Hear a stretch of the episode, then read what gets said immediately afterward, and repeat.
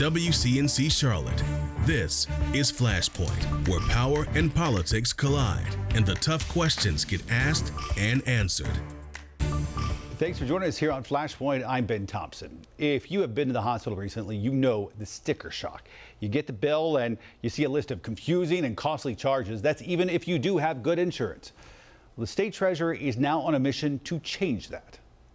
Joining us now, North Carolina State Treasurer Dale Folwell. Mr. Treasurer, thanks for coming on Flashpoint once again. Um, it's great to be with you. Uh, all right, so you have referred to uh, hospitals as as uh, health car- healthcare cartel. Um, I'm sure you didn't make too many friends uh, w- with that description. explain what your quest I- is here to try to make pricing a little more transparent. Anybody who's been to a hospital uh, anytime recently know how expensive it can be, even with insurance. What are you trying to do here? Uh, simply put, what we're trying to do is we're trying to get rid of secret pricing uh, so that the majority of North Carolinians, and especially those that teach, protect, and otherwise serve who are on the state health plan, uh, can figure out uh, when they have to consume health care uh, what it costs. As, as your viewers know from my visits in the past, as the state treasurer of North Carolina, when I attempted to find out what we're paying for health care in this state, uh, on behalf of those that teach, protect, and serve. Uh, this is what was returned to me as the master charge list. Uh, every single page was redacted. And the fact is, is that we have so many of our citizens who will never be able to see themselves way out of poverty because of things having to do with healthcare billing. And, and, and this is sort of part of become personal for you because uh, as a treasurer, you're sort of in charge of state health insurance plans, 750,000 employees, and, and, so you you have a vested interest as being our treasurer, being a good steward of our taxpayer money, to to see these prices come down. But of course, it, it impacts everybody, state employees or not. Well, it definitely impacts everybody, and you know, former treasurer Harlan Boyles, who wore this very lapel pin, talked about this four decades ago.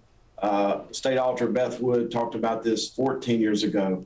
Uh, Bill Gates 12 years ago, Warren Buffett four years ago, and even Senator Elizabeth Warren talks about the fact that uh, rising healthcare costs and things associated with medical billing are the leading causes of bankruptcy uh, in the United States. And I suspect that's also uh, uh, applies to North Carolina. And you know, when I said earlier, a lot of people can't see themselves uh, out of poverty because of things doing dealing with healthcare. Healthcare owns North Carolina now, and Wall Street owns healthcare. And uh, you know, for most of our lives, we've often heard the term "and making ends meet." Uh, ends will never meet as long as people have to consume a product that they'd rather not consume, or no one will tell them what it costs. And then when they don't pay for something that no one would tell them what it costs, then they have the potential of having their credit rating destroyed. Uh, the other thing I'd like to say is that you can't talk about uh, a bread line unless you've actually stood in a bread line. Uh, last fall, I had a procedure that took eight minutes that cost $6,000. It was an image. And this is going on all across North Carolina. And I've personally uh, put myself in collections on this particular bill. And because, as I said earlier, uh, you can't talk about what it's like to be in a bread line until, until you've actually stood in one. And so what we're what I'm drilling down now as a consumer is trying to figure out, you know, to what extent people will go to uh, to get these medical bills uh, collected.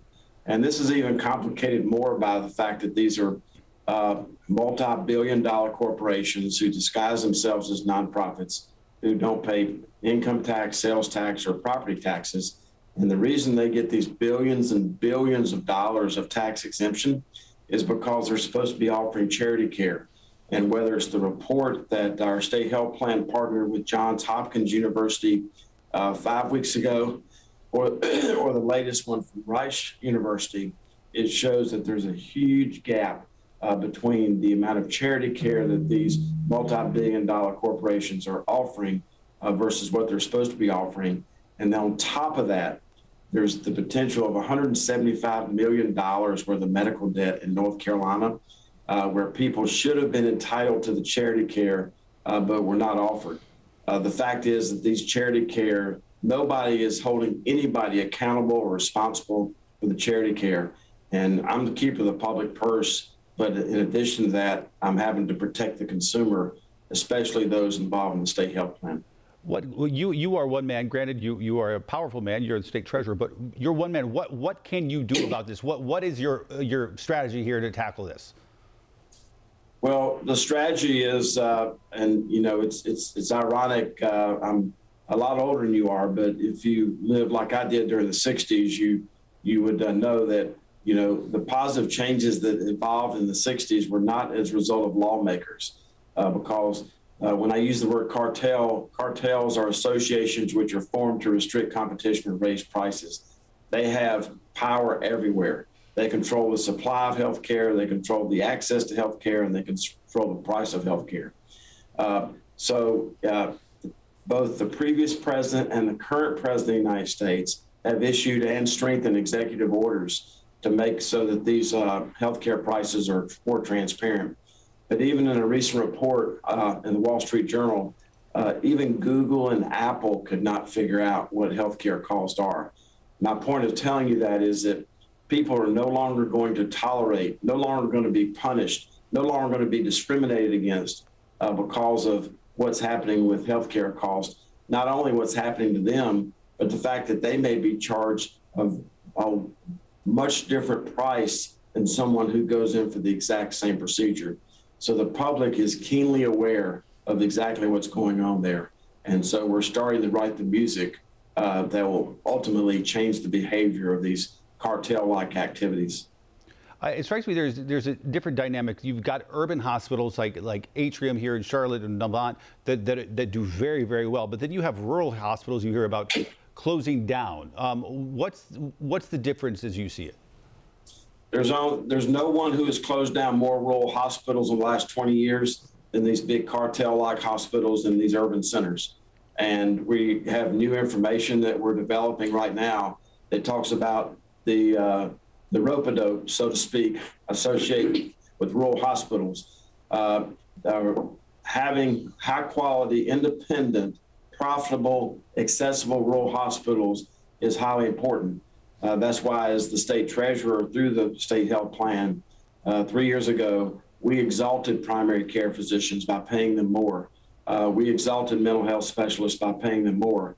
It's why we have so many great partners like Tryon Medical in your in your very viewing area uh, that are part of clear pricing. So the fact is is that this is a multi-dimensional problem, but there's one thing that's absolutely certain: the consumers of this state continue to be punished, especially harmful to lower fixed income individuals. And the fact is is that this industry has spent 40 years building up this uh, the, the secrecy associated with all this. And even when the previous president and the current president of the United States issued executive orders for them to stop their behavior, they still don't stop. All right, Treasurer Dale Folwell. Mr. Treasurer, thank you for coming on. We appreciate it. Thank you. And you can read these reports at nctreasurer.com. Uh, just go to the press releases. You can actually click on the report from Johns Hopkins University as well as Rice University. Always good to arm our viewers with more information. All right, Mr. Treasurer, thank you. By the way, we should say the North Carolina Healthcare Association, who Treasurer Folwell is taking on, has long wielded power in state politics and government. The association even endorsed his opponent in 2020. Cody Hand, the vice president for advocacy and policy at the association, told the assembly, I don't care what Dale Folwell calls us in public, referring to the cartel uh, comment. He can do what he needs to do there. The offer is still on the table that we would like to work together to achieve a common goal. And I mean work together. I don't mean tell us what you're doing and we say yes. More Flashpoint after this. Welcome back to Flashpoint. A frenzy of filing this past week. Candidates can once again officially file to run for office after a state Supreme Court decision. Joining us now, Catawba College professor uh, Dr. Michael Bitzer. He's an expert on all things redistricting. As I always say, literally wrote the book on this topic, like literally has the book. Um, so a bunch of ground to cover. Uh, so are these the final, definitive congressional maps that we got this week? With all fingers crossed, I hope so. There is the potential, however, for an appeal to the U.S. Supreme Court that could involve a potential federal question regarding the congressional district maps. And that could be the only potential roadblock that I see moving forward to having the May primary and ultimately these maps holding. But that potential is still out there. But I think we are close to the finish line. That'd be a pretty big deal if it happens. All right, let's pull up the, yes. the, the, congressional map. Um, and we should say that the state legislative maps are, are less of an issue because um, the, the Supreme Court signed off on those that had already been done by the Republican lawmakers. It was right. they had the special masters redraw, the map that folks see right now. And I don't think you can see this right now, Bitzer, but it's uh, it's a map uh, of of the congressional map as they drew it. Um, mm-hmm. Broadly speaking, because I'm going to drill down on some of the specific districts here in Charlotte, but broadly speaking, with people looking at this, what are your biggest takeaways? I think the biggest takeaway, certainly for Mecklenburg and the Charlotte region, is that the city of Charlotte basically gets split into two congressional districts, the 12th and the 14th. And what's very interesting was that 14th district was originally designed to be a kind of landing spot for North Carolina Speaker of the House, Tim Moore. That district has shifted so much now and is much more democratic that I think right now Mecklenburg could be represented by two Democratic uh, members of Congress. The other big one to watch is the 13th congressional district. That covers the southern half of Wake County, specifically Raleigh, into Johnston and a couple other counties there. That's an open seat district. No incumbent is currently representing that particular area. And that's going to be probably the the key swing district in the state to watch in terms of the dynamics of who can potentially controls the congressional district, Republicans or Democrats, or could it be a conceivable 7 7 split in the congressional delegation? All right, let me ask you a, a, simple question. It's a simple question to me. I think it's a simple question to the viewers.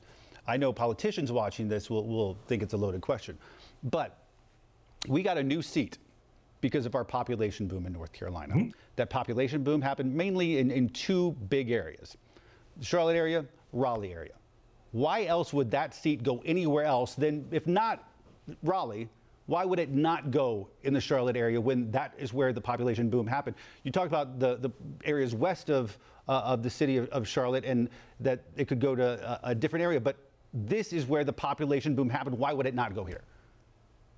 By all logic, that's the way it should logic. have been played logic. out. See, that's what you're talking. You're talking logic. logic is what I'm talking about. The reality is politics. Redistricting is the most political activity in American politics nowadays. And what the Republicans were viewing it as, they certainly understand the political geography of North Carolina. They understand that Democrats control mostly urban areas, they are concentrated in urban areas, but Republicans are more spread out. And so if you go back to last fall when the legislature drew their first map, the 14th district started in in Mecklenburg, but went west. And that was a very Republican area. Gaston County, uh, Cleveland County, into Rutherford, Lincoln County. Those counties are heavily Republican. So Republicans were doing what they typically tend to do, and that is draw partisan dynamics to favor their party over the other party. And that was the rationale behind how that district has shifted from a Republican district now to most likely a Democratic one. All right, let's uh, zoom in now again on the closer look of some of the local districts. And, and you've been talking about this, but but as it appears right now, the 12th district there, northern Charlotte, and, and then northeast of that, uh, Alma Adams, that that looks like that would be a pretty secure seat for her uh, to remain. Her district changing a little bit. Um, yes. You've got the 8th district to the right, uh, Dan Bishop territory. That district has changed, but it still still appears to be fairly safe for him. Yes, by my calculations, if you look at the three big elections out of 2020 presidential, Senate, and gubernatorial, the 8th district would basically be a two to one Republican district, whereas the 12th district, Alma Adams, would be a two to one Democratic district. And then that 14th district, the one that we've been talking about. Um, again, this would be, does this basically mean that Charlotte is getting more representation now in Congress? Yes, I think certainly that Charlotteans can say, you know, my city is split, but now I have two members of Congress to represent the interests and concerns of Charlotte. Now, these two districts are most likely going to be Democratic districts. By my calculations, the 14th district could be a 58 42 Democratic district. If the Democrats lose control of the majority in the U.S. House of Representatives, those two Democrats would become members of the minority party. So there is a real balance in terms of the partisan dynamics. This is just the way that Charlotte has been trending, that Mecklenburg County has been trending. Much more Democratic urban counties are doing that across the nation. North Carolina is no exception. Uh, you, you hear Republicans crying to foul about this. Um, I feel mm-hmm. like this is what happens now is, is that when the maps are drawn to favor the Republicans, Democrats complain. When they are drawn to favor the Democrats, the Republicans complain. This is what the ongoing conversation you and I have been having for years now about can we find a, a, a fair way of doing this. But Republicans are, are already saying, all right, guys, you want to do this, but, but come next year, we're going to get our way. Exactly. And I think that the word is on the street now, not just for control of the General Assembly that will control the next round of congressional redistricting because remember the court said this on, this map only holds for 2022's elections. Next year the legislature will have to redraw the congressional districts. The other key dynamic watch the election to the North Carolina State Supreme Court. Two seats are open for election one a reelect the other an open seat. Republicans have vowed they are going to capture at least one of those seats and then the dynamic would shift to a Republican majority on the state Supreme Court, and they would most likely overturn this previous decision to say partisan gerrymandering is unconstitutional in North Carolina.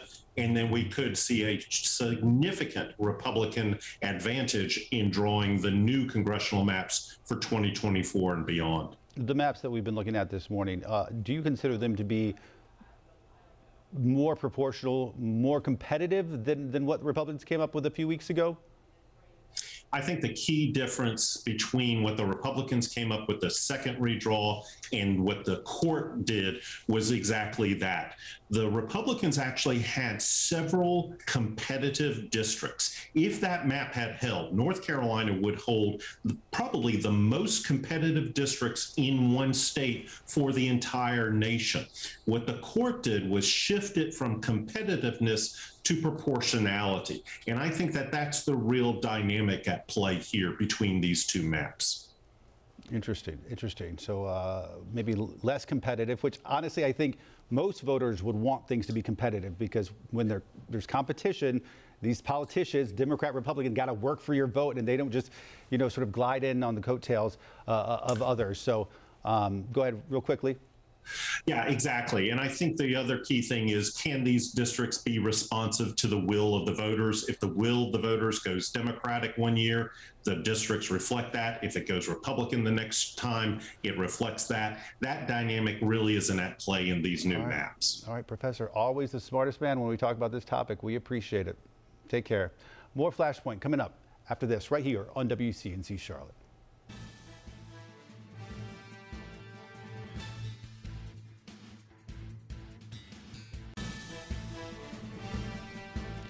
This upcoming week is the last week that CMS students will be required to wear masks in the classroom. This past week, the CMS board voted to go masks optional starting March 7th. WCNC Charlotte's Shamaria Morrison shows us how the district leaders came to the decision.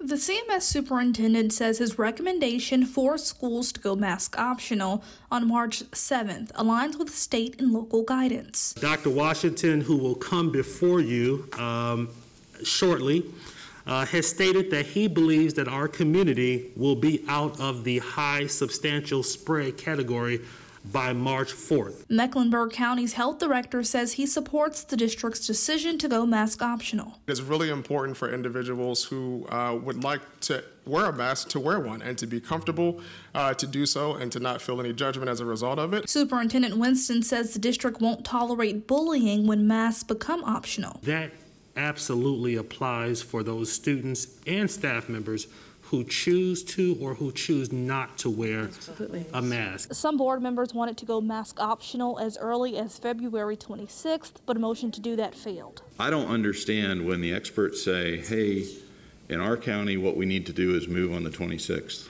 I don't understand why we're not moving on the 26th. Most board members agreed they needed to give staff and students a time to transition. I do believe that keeping it on the 7th will allow students to see in these two weeks what they feel more comfortable doing. The board says there may be a time to go back to mask mandatory, but for now, the science is clear. Mask optional is safe in schools. In Mecklenburg County, Shamaria Morrison, WCNC Charlotte.